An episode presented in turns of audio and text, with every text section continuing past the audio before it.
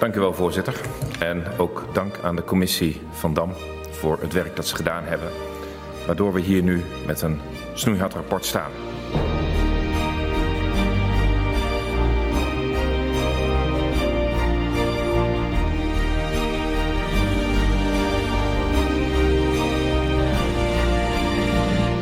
De rechtsstaat is in het geding.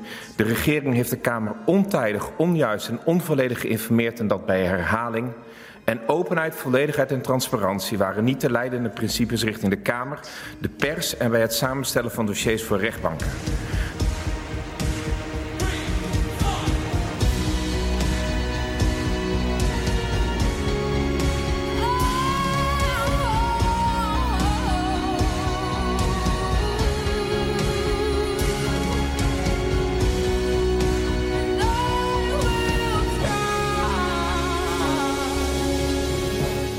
Dit is meerdere gevallen ingegeven door gewenste politieke of juridische uitkomsten.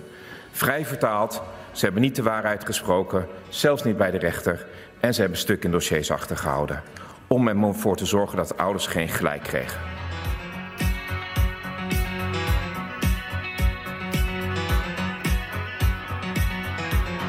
Een grote groep ouders en hun kinderen stond machteloos tegenover machtige instituten van de rechtsstaat. Vrij vertaald, Tienduizenden ouders zijn jarenlang vermalen. Met gruwelijke resultaten voor privélevens. Zij hebben geen enkele, maar dan ook geen enkele bescherming gehad van de rechtsstaat of haar instituties.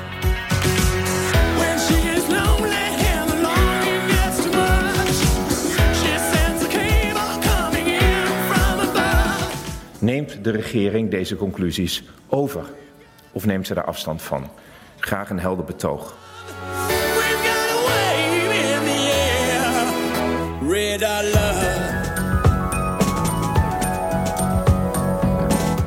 In de huidige omstandigheden, namelijk een coronapandemie, nam de regering twee terechte besluiten. Zij formuleerde een inhoudelijke reactie op het rapport en besloot af te treden. In deze omstandigheden kan en moet de demissionaire regering in de ogen van de CDA-fractie de lopende zaken voluit blijven behartigen. By now you should have somehow realized what you gotta do.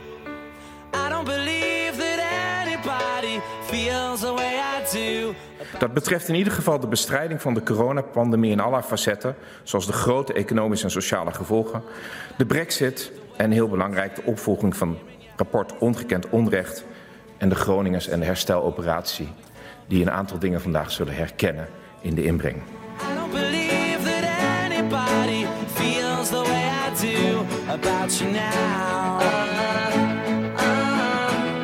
Dat klinkt uitzonderlijk en dat is het ook. Het rapport Ongekend Onrecht vraagt, nee schreeuwt om herstel van de rechtsstaat, zowel in het kinderopvangtoeslagschandaal als in zijn algemeenheid. Dat kan niet wachten. Een paar maatregelen op de korte termijn zijn noodzakelijk en dit dossier gaat niet weg als we er niet over spreken.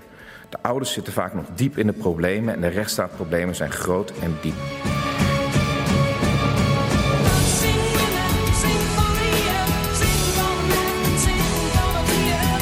Deze problemen zijn niet alleen ontstaan door problemen bij de regering en de Belastingdienst, maar juist ook omdat andere instellingen niet ingrepen. Rechters, de ombudsman, de media en niet in de laatste plaats omdat de Tweede Kamer zowel als wetgever als controleur tekortgeschoten is.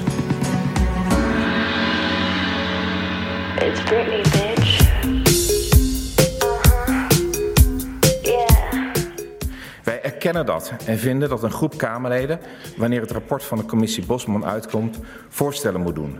Wij zelf denken dat we onafhankelijker moeten zijn van regeerakkoorden en grote klimaatakkoorden. Meer tijd voor wetsbehandeling moeten nemen en een commissie Rijksuitgaven moet heroprichten.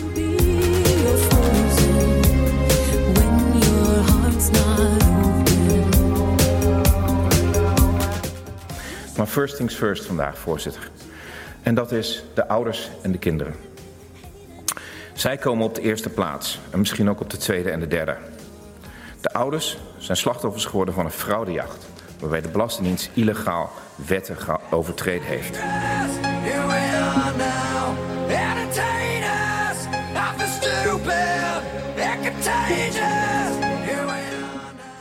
Ouders die slachtoffer werden van de hardheid van de regeling.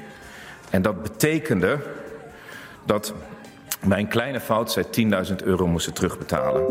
En het was tegen, tegen de uitleg van de landsadvocaat in, zeg ik tegen de heer Dijkhoff, die in proportionaliteit had aanbevolen in 2009. De Belastingdienst verschool zich achter de brede rug van de rechtspraak en de rechtspraak, en de rechtspraak keek niet in de dossiers wat een rechtsstaat. En tienduizenden burgers kregen het stempel fraudeur. Dat kwam in alle systemen. Het werd hen niet verteld, maar ze, vonden, ze ondervonden destructieve gevolgen. Geen betalingsregeling, gedwongen verkoop van woning, van auto's, verlies van baan, geen VOG en soms verlies van gezondheid van kinderen en erger, voorzitter, ik durf het niet allemaal op te sommen. Een aantal van deze mensen heeft een rotkerst gehad vanwege de, aan, vanwege de aankondiging op 22 december. Omdat ze, een jaar, omdat ze een maand lang niet wisten waar het over ging, maar iedereen wel dacht dat ze geld hadden. Voorzitter, graag een concreet plan.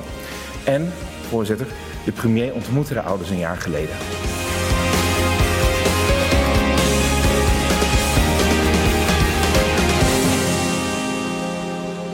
Hij zei toen, ik ga na een half jaar weer met u in gesprek.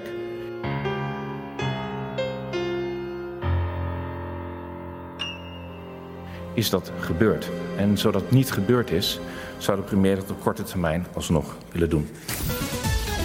NPO Radio 2.